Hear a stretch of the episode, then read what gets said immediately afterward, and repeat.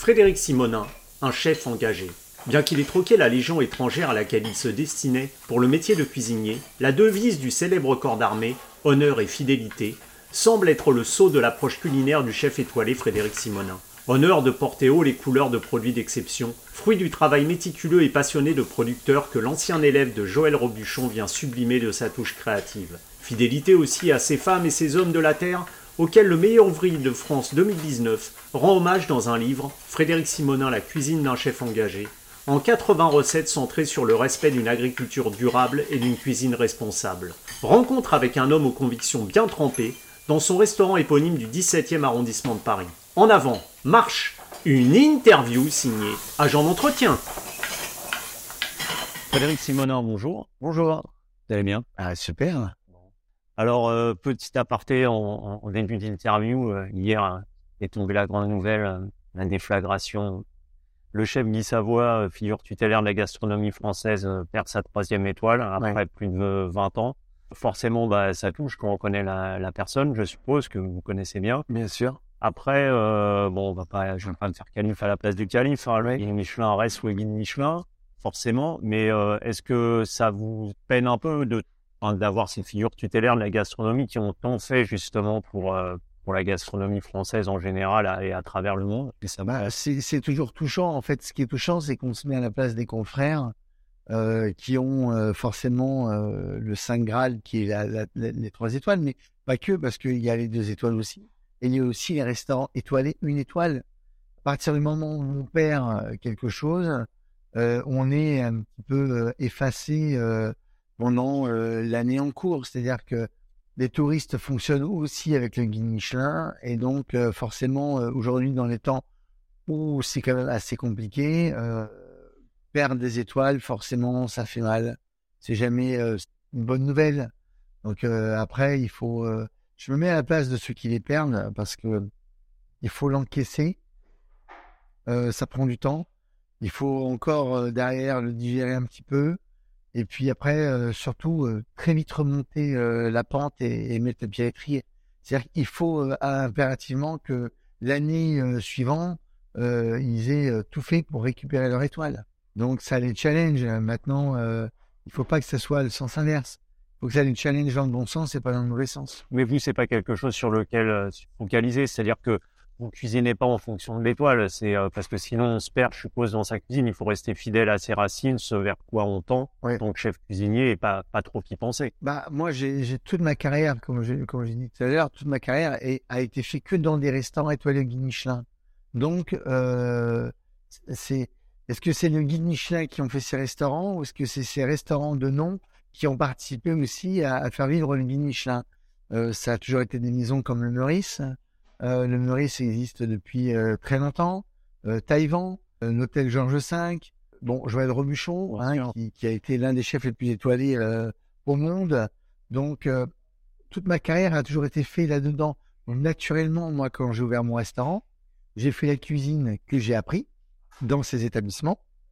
Euh, et en fait, souvent, on a dit, mais oui, la cuisine reflète mon parcours. Donc, ça reflète une qualité de travail, euh, et derrière, euh, forcément, le guide Michelin.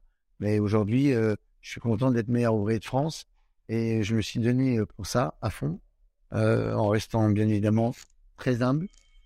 Ne pas perdre que je suis à l'artisan avant tout, un cuisinier, et je continue mon chemin. Et ensuite, bah, écoutez, advienne ce que pourra ça vous tient à cœur, ça, cette notion d'artisanat, justement. Carrément. Dans le côté euh, chef étoilé, c'est important de, de, rester fidèle à, à cette valeur-là, cette valeur. Absolument, absolument, parce que aujourd'hui, bon, on voit bien que la société a changé.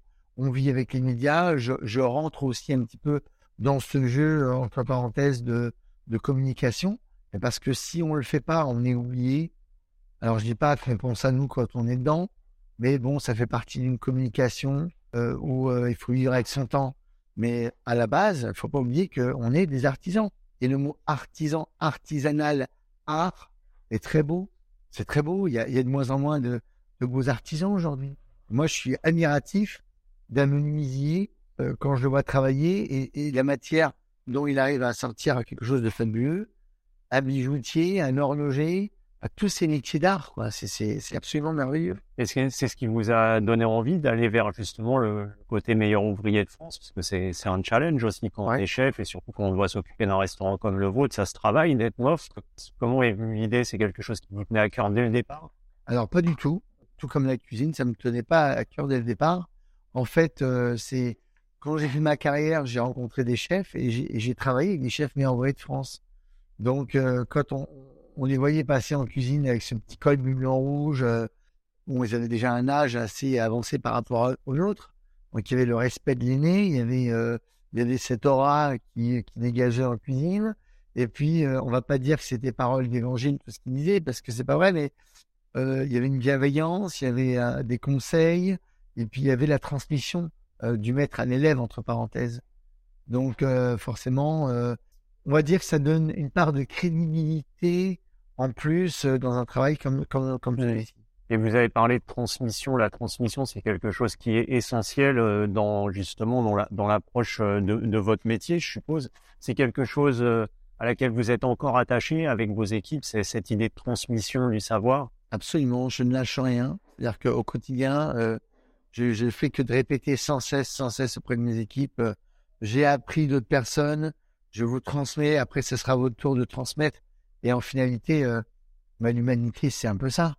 Et quand on voit aujourd'hui certaines choses, on le voit avec le Covid, tout le monde a dit, ah bah tiens, il faut avoir une maison de campagne, il faut avoir un jardin, il faut avoir des poules, il faut avoir nos légumes parce qu'on a un risque. Mais attendez, vous oubliez que c'est ce que nous avons reçu comme héritage de nos grands-parents. Et là où tout le monde disait, ouais, ça fait plus que de vivre à la campagne, aujourd'hui, tous les Parisiens chics et boubou et autres veulent avoir leur petite maison de campagne, leur feu de cheminée et autres c'est juste risible, quoi. C'est-à-dire que c'est là où l'humain oublie qu'il y a quelque chose qui a été donné, et au mieux de cultiver et de garder ses valeurs, on occulte ces valeurs pour passer à autre chose. Et on se rend compte qu'au finalité, en passant à autre chose, on revient à l'essentiel. Mmh. Et c'est comme la mode. Souvent, on voit la mode, euh, à un moment donné, on voyait le, pas de def, et puis après, le pas de def, nous, on l'a connu à l'époque de nos parents, et puis on a rigolé, le pas de def. Et puis ça revenait à la mode. de toute façon, l'histoire est un éternel recommence. Ah, absolument. Bien. Voilà, tout ça. Alors pour revenir à vos premiers souvenirs euh, culinaires, et, euh, je crois que c'était une marque de fond, un pot-au-feu et un bouillon. Ouais. Et euh, votre grand-père vous tend là un bout de pain avec avec de l'os à moelle à tremper dans le bouillon en disant tiens ça va faire de toi un homme.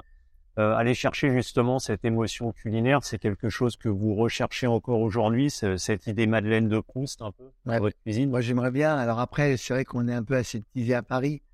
Hein, il faut pas, faut pas se mentir non plus. C'est, euh, c'est dur de créer son univers à Paris. On est à Paris, on est dans une capitale, on est dans, dans le béton.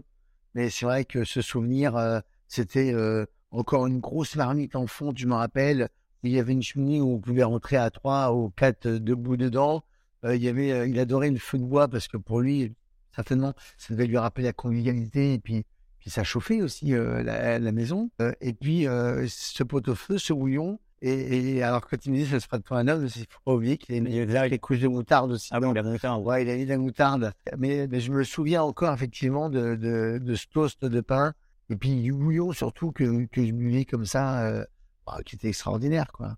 Alors, ça reste enfant parce que est-ce qu'on a besoin d'avoir des marqueurs et de se souvenir pour exister? Je ne sais pas. C'est, on se pose des questions. Hein. chaque année, euh, euh, quand on a 20 ans, on pense.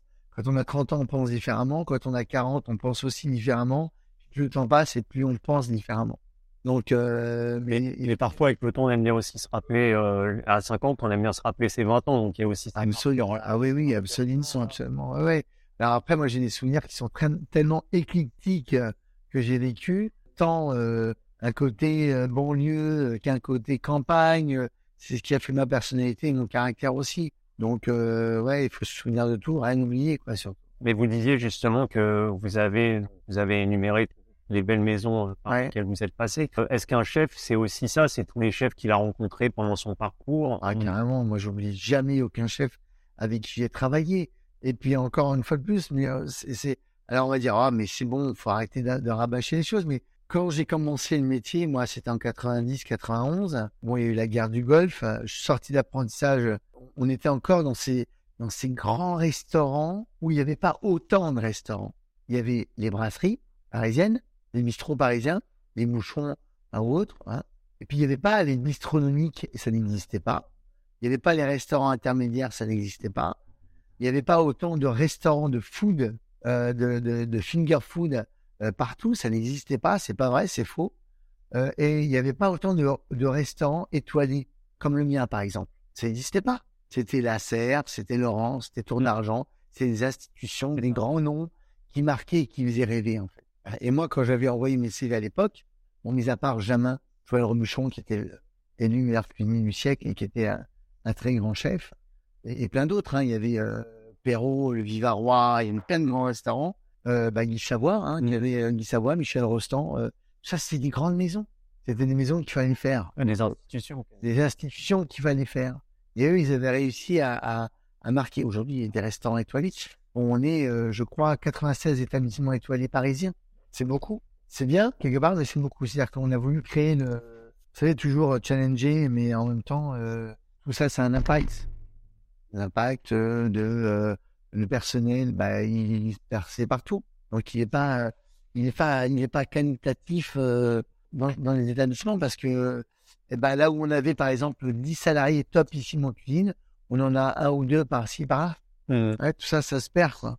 Et vous parliez des institutions. Il y a aussi un fait qui était marquant, je crois, à cette époque, c'était euh, qu'on n'hésitait pas euh, à faire euh, des centaines de kilomètres pour aller manger un plat emblématique d'un chef. Oui. Maintenant, on appelle ça des plats signatures. Bon, ça s'est un peu perdu. C'est pas aussi à l'image de notre société, c'est-à-dire qu'on a l'impression que même dans les grands étoilés, hein, deux, trois étoiles, il faut changer la carte continuellement et on est moins dans cet esprit, tiens, je vais faire 400 bornes parce que je vais aller manger les grenouilles de machin ou les, le pigeon de tel chef. Euh, Absolument. Mais c'est le phénomène de société, tout ça. C'est euh, aujourd'hui, euh, on est, en fait, on est toujours en, en contradiction de tout. C'est-à-dire, on peut nous amener un sujet et puis s'y référer, mais en finalité, on est toujours sur une contradiction.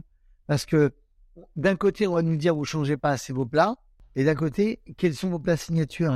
Il n'y a plus de plats signatures, parce qu'on nous demande tellement de changer de plat que moi, moi c'est ce que je dis, moi, ma cuisine, elle refait mon parcours est ce que je fais est ce que j'ai envie.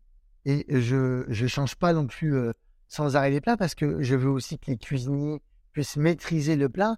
Et si on change tous les jours le plat, on peut pas l'acquérir au bout d'un jour. Moi, il y a des plats que je fais. L'année d'après, je refais le même plat. Alors, je remodifie, je change. J'essaie de voir où je peux l'emmener, jusqu'à où je peux emmener ce plat-là. Est-ce que, vous considérez, vous, comme la perfection Alors, non, parce que j'ai toujours, moi, je, je n'arriverai jamais à travailler en me disant, je suis euh, perfectionniste. C'est les autres qui diront, tiens, Fred Simonin, il est perfectionniste dans son travail, mais je ne lâche pas. C'est-à-dire que, mais je n'aurais jamais cette prétention de me dire que je suis un perfectionniste. Alors, on l'est quand on aime son boulot. On va au bout, des choses, au bout de son travail. Mais un plat n'est jamais réellement abouti. Et puis, ce qui convient à l'un va peut-être pas convenir à l'autre. Donc, là où j'aurais pensé que j'aurais bien fait mon travail, tout d'un coup, euh, on va me dire, ben, moi, ça m'a pas plu il n'y a pas une certaine frustration là? Parce que quand, vous n'arrivez pas justement parce que vous êtes placé la barre si haut que vous n'arrivez pas à cette perfection quand vous arrêtez un plat et que vous changez la carte vous n'avez pas cette frustration de vous dire peut-être que je suis pas allé au bout du plat quelques mois je suis envisagé juste à cette ultime phase de quasi perfection alors moi j'ai arrêté de fonctionner comme ça et puis déjà on le voit enfin j'ai qu'une étoile au guide Michelin ça fait 13 ans que j'ai une étoile donc si euh, j'ai pas deux euh, c'est qu'une Michelin estime euh, que je suis pas à la hauteur pour avoir cette deuxième étoile. Donc moi, je, fonctionne dans le fait où je, travaille pour mes clients et je regarde toutes les assiettes qui reviennent. Et à chaque fois, je pose la question, est-ce que les clients étaient contents Et à chaque fois, on me dit, ils étaient contents. Et, et, on le voit, on n'a pas de retour négatif en soi dans, sur les réseaux. Donc, euh, je continue à faire très attention. À... Moi, moi c'est, mon mode de fonctionnement aujourd'hui, il est comme ça. Je, j'évite de, de, faire... Euh, tous ces questionnements qui pourraient me rendre malade parce que j'ai pas envie de j'ai envie de travailler du cœur et de la passion mmh. et j'ai envie de, de, de, de, communiquer ça euh, à mes équipes à vos équipes ah ouais j'ai pas envie d'être tenu par quelque chose où ça devient maladif j'ai besoin du guide Michelin incontestablement je suis heureux d'être chef étoilé j'ai une étoile je suis heureux si j'en avais deux évidemment je me dis bon on, on serait plus euh, dans les une mais on serait dans les deux donc mais j'ai eu deux étoiles en, en tant que chef avec Joël Robuchon. Alors bon, c'était avec Joël Robuchon. Je connais, enfin, c'est, c'est, euh, j'ai 47 ans, euh, j'ai commencé en 90 à travailler. Euh, là où il y a des gens qui sont aujourd'hui à des positions, moi j'ai connu avant. Voilà, c'est ça, c'est qu'on a connu avant des choses. Il faut pas que ça soit une fuite en avant euh, vers vers une quête euh, perpétuelle qui vous perdez vous-même à la. Je j'ai pas envie, exactement, j'ai pas envie de me perdre. Je je connais mon travail. On- tous les jours, on doit apprendre à se perfectionner. C'est une certitude. C'est pas parce que je suis mof que j'ai la science infuse. Je vais apprendre euh, de tout le monde chaque jour au quotidien. Et donc, c'est ça qui m'intéresse. C'est d'apprendre pour moi encore me perfectionner encore plus. C'est-à-dire que l'homme est perfectible. On, on- on tend à ça. Mais tous les jours, tous les jours, tous les jours, une remise en question. Et si justement vous deviez euh, définir votre euh, votre cuisine en, en quelques mots pour ceux qui n'ont pas eu Très compliqué. C'est très compliqué parce que Ouais. souvent on me pose cette question. Euh, je dis toujours que la- ma cuisine reflète mon parcours, mais pas que. En fait, elle reflète ma vie. Elle reflète, oui, elle reflète mes voyages aussi. Euh, j'ai appris énormément au Japon. Mhm. Ah ouais, j'étais euh, comme un dingue au Japon euh, à voir euh, des choses qui sont venues. mais aujourd'hui, encore, je dis qu'il y a plus, a ces, ces mystères et ces secrets parce qu'il y a les réseaux, bon, avec lesquels on vit. On est obligé de vivre avec. Mais Instagram, on fait une photo, on la poste, on regarde une photo d'un plat, puis on va dire tiens, je vais penser à un plat. Alors on sait que c'est toujours pareil, quasiment. Hein, on tourne avec les mêmes poissons, hein, des poissons euh, pas déclassés, mais mais qui sont euh, qui sont pas aussi populaires qu'un turbo, un bar, un Saint-Pierre, un Roger. On peut travailler avec d'autres poissons qui sont tout autant qualitatifs et qu'on peut emmener vers l'avant, euh, vers l'excellence de, de ce produit-là. Mais généralement, on travaille tous avec les mêmes choses de l'agneau, de la volaille, du pigeon, du bœuf, enfin Ouais. les parties, comment, quel mode de cuisson on fait. Mais moi, quand je suis arrivé au Japon il y a des années en arrière, j'ai vu euh, leur façon qu'ils avaient à cuire au bois de soumis. Et puis bah, c'est venu euh, très vite à la mode. Et tout le monde s'est mis à cuire euh, à la braise japonaise, au, au bois de soumis, au Minjondan et autres. Donc on est tous influencés les uns les autres vers quelque chose de tendance. Puis l'immédiateté de l'information, il n'y a plus besoin d'aller au Japon pour savoir comment Mais voilà. au Japon parce qu'aujourd'hui avec les images, les tutos. Instagram, Oui, et puis des petites vidéos. Donc, Voilà. on s'inspire vite. Alors, moi, j'essaie toujours de me dire, bon, allez, euh, et tous les cuisiniers se disent, quand on dit comment vous travaillez, bah, je travaille avec des produits de saison. Ah oui, bah oui, parce que parce qu'il faut travailler avec les produits de saison. Mais, mais la saisonnalité change tellement aussi. Mais euh, on peut aussi travailler avec des beaux produits qui sont pas que de la saison, qu'on peut avoir, qu'on peut trouver, comme des produits qui viennent d'ailleurs. Moi, je je crache pas sur. Il y a des produits exceptionnels à travers le monde. Bah, si on peut les si on peut les avoir, on les a et puis et puis voilà quoi. Et on travaille avec. Et alors, ouvrir son restaurant, on sait que c'est une prise de risque parce que Ah oui, forcément laisser les étoiles et, et repartir de zéro. Oui. À un moment, vous êtes dit donc que la, la liberté avait pas de prix, et elle passait justement par cette prise de risque? Et ben je crois que ça a été l'inverse en finalité, parce que parce que les époques changent tellement que que nous on vit en fait avec euh, ce phénomène de société. En fait, on même si on est de- des donneurs de plaisir et qu'on est des commerçants, euh, moi je compare toujours mon restaurant comme une boulangerie quoi. Le boulanger qui est là le matin, euh, qui allume son four, euh, qui qui fait sa pâte, qui fait ses croissants, qui vend, euh, qui est content, qui a fini sa journée de travail, qui doit être satisfait normalement de sa vie on, vit avec les influences de la société. On a, pas la même, on, a, on a en finalité la même clientèle. Celui qui vient ici va chercher son croissant beurre le matin. Mais, euh, et, et donc, on subit tout. On subit les crises, on subit euh, euh, les grèves, on subit euh, tout ça. Et puis, bah, quand on est patron, euh, l'enjeu, c'est d'être, euh, d'avoir une équipe, de payer ses salariés, d'essayer de faire un maximum pour les conserver, pour les garder, de leur donner, quand on peut, quelque chose. Et souvent, bah, on est pris, on est tiraillé entre tout. Mais après, il faut avoir les épaules solides pour pouvoir vivre ça. Et je me dis aujourd'hui, euh, l'homme que je suis, chef que je suis, bah, c'est grâce à toutes ces mauvaises, ces mauvaises passes, par exemple, qu'on a pu rencontrer. Et comme on y a fait, on a, on a fait faire face à ça, en fait. C'est dans l'adversité qu'on se forme le plus. Ouais, alors des fois c'est fatigant, hein, parce qu'on aimerait bien avoir un peu de sérénité euh, pour pouvoir euh, faire les choses un petit peu plus. Et, et c'est comme je dis, euh, quand on parle d'inspiration et autres, bah, on est à Paris, quoi. Donc moi, quand j'ouvre la, la porte du restaurant et que je vois la rue, il n'y a rien qui m'inspire dans la rue, quoi. hein. C'est, je suis obligé de m'évader différemment, d'aller à la campagne le week-end, euh, de retrouver les- l'essentiel, quoi, de me dire, euh, waouh.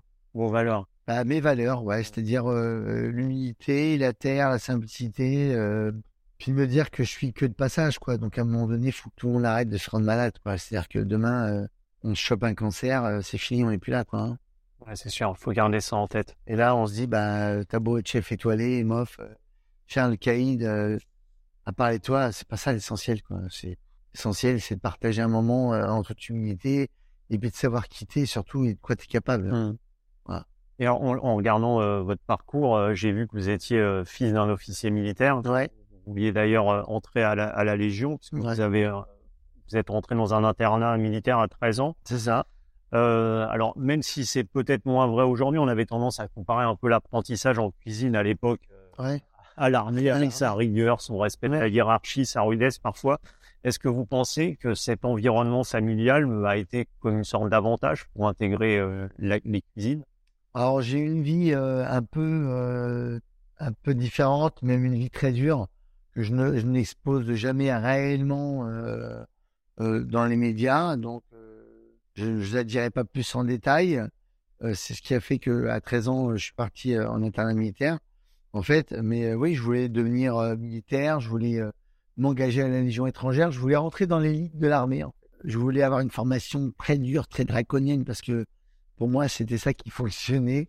Et puis après, euh, faire autre chose. Mais euh, moi, j'ai vécu des moments difficiles en cuisine, hein, parce que parce que les époques les époques étaient différentes. Mais euh, après, euh, encore une fois, euh, on est tout le temps en train de d'essayer de trouver des excuses, des prétextes, et puis dire dans notre société, oh le pauvre, le pauvre, euh, c'est dur, c'est dur, c'est pas bien. Mais en finalité, plus le temps passe et plus on nivelle vers le bas. Certains s'en rendent compte, d'autres non. Et euh, à un moment donné, on arrivera forcément euh, au pied du mur. Point zéro. Bah ouais, parce que aujourd'hui, euh, alors quand il y a eu les 35 heures, c'est chouette les 35 heures. Je dis pas que c'est pas bien. Ceux qui l'ont pensé, ils l'ont pensé, mais ils l'ont pas pensé de la, bonne façon. C'est-à-dire que il fallait dire certains métiers pourront le faire, les grosses entreprises, les grosses usines, les grosses, mais que vont devenir les PME, les petites et moyennes entreprises et l'artisanat? Est-ce que l'artisanat pourra subsister et faire face à ça? Non, pose pas les bonnes questions. On l'a généralisé pour tout le monde. Et en finalité, on s'est rendu compte que ça a eu plein d'impacts négatifs. Plein d'impacts négatifs. Et donc, euh, voilà. Donc, aujourd'hui, quand on est en train de voir que dans des restaurants, on subit, bah ouais, on subit. Parce que euh, le petit restaurant de quartier ou celui qui a voulu tenter sa chance pour pouvoir y arriver, pour pouvoir essayer de se démener, pour pouvoir transmettre, pour pouvoir travailler, pour pouvoir former des gens avec lui, eh ben, il peut pas faire face euh, à une grosse entreprise à côté qui va pas offrir les mêmes, les mêmes conditions de travail. Et c'est là où, tac, il y a un truc qui va pas. C'est que ça devrait être l'inverse. On devrait aider le petit à aller vers, la- vers le haut, et puis bah, le gros, gros, gros, lui dire, attends, on va, on va, on va équilibrer. Mais c'est comme dans tout. C'est comme dans les écoles aujourd'hui. On va dire aujourd'hui, ah mais il faut pas faire plus de 8 heures par jour. D'accord, je suis d'accord avec ça. Mais dans ce cas-là, il faut fermer les restaurants, il faut fermer euh, les charcuteries, il faut fermer les boucheries, il faut tout fermer alors dans ce cas-là. Comment voulez-vous ne pas encourager un gamin qui est jeune, qui n'a pas démarré, à, lui donner l'espoir dans sa vie, à lui dire, mais si ça va être dur, mais en, grande partie, tu vas pouvoir voyager là où d'autres vont pas pouvoir voyager. Tu vas pouvoir rencontrer des personnalités diverses et variées. Tu vas pouvoir, tu ne te rends pas compte. Je, je vois des fois des gens qui ont des bacs plus 7, qui tirent la langue et qui ne gagnent pas un salaire, alors qu'il y a des cuisiniers qui gagnent 20 000 euros par mois.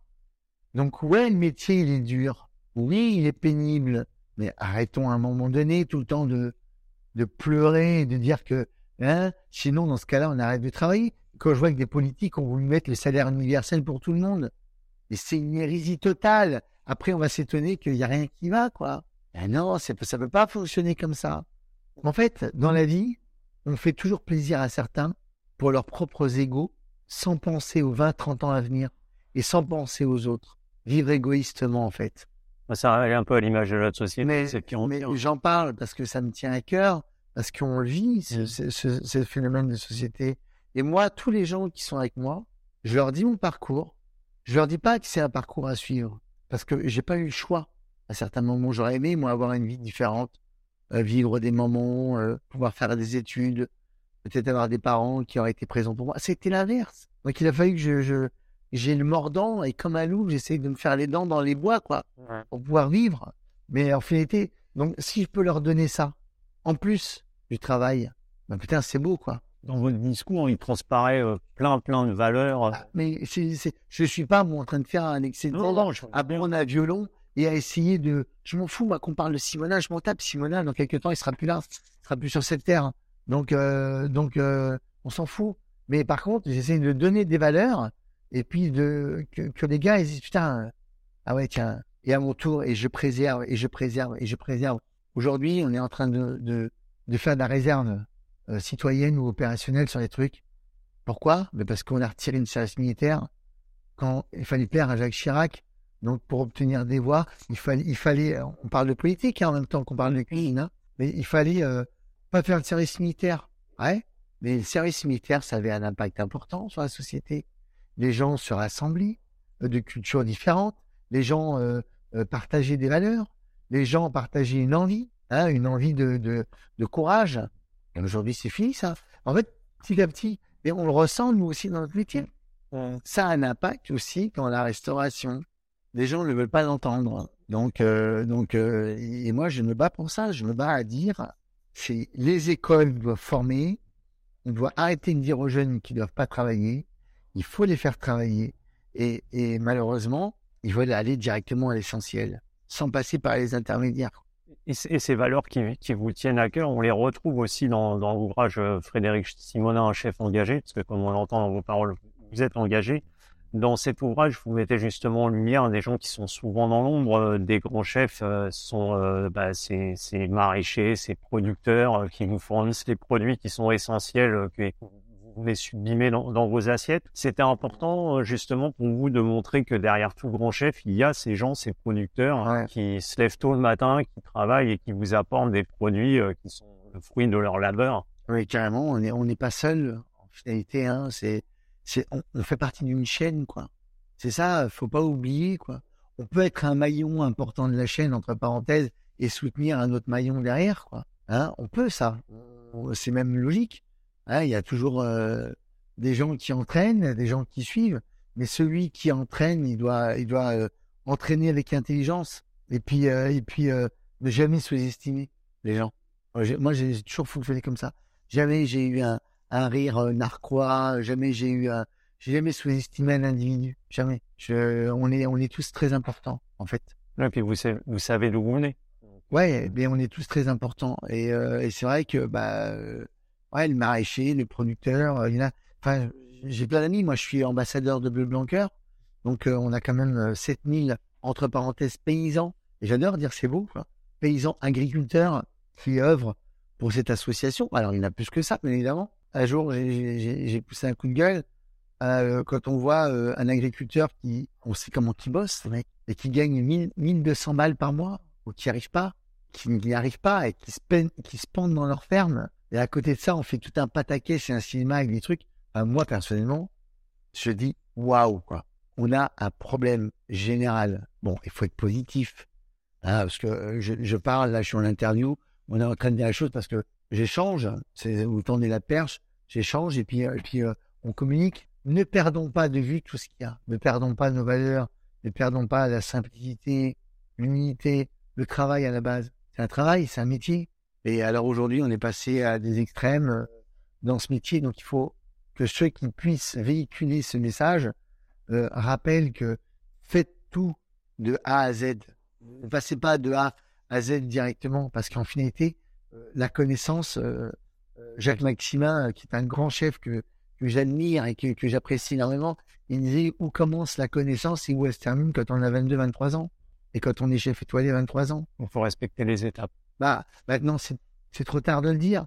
Ils ont, ils ont leur valeur, ils ont leur qualité. Mais attention, c'est-à-dire que c'est long. La route est longue.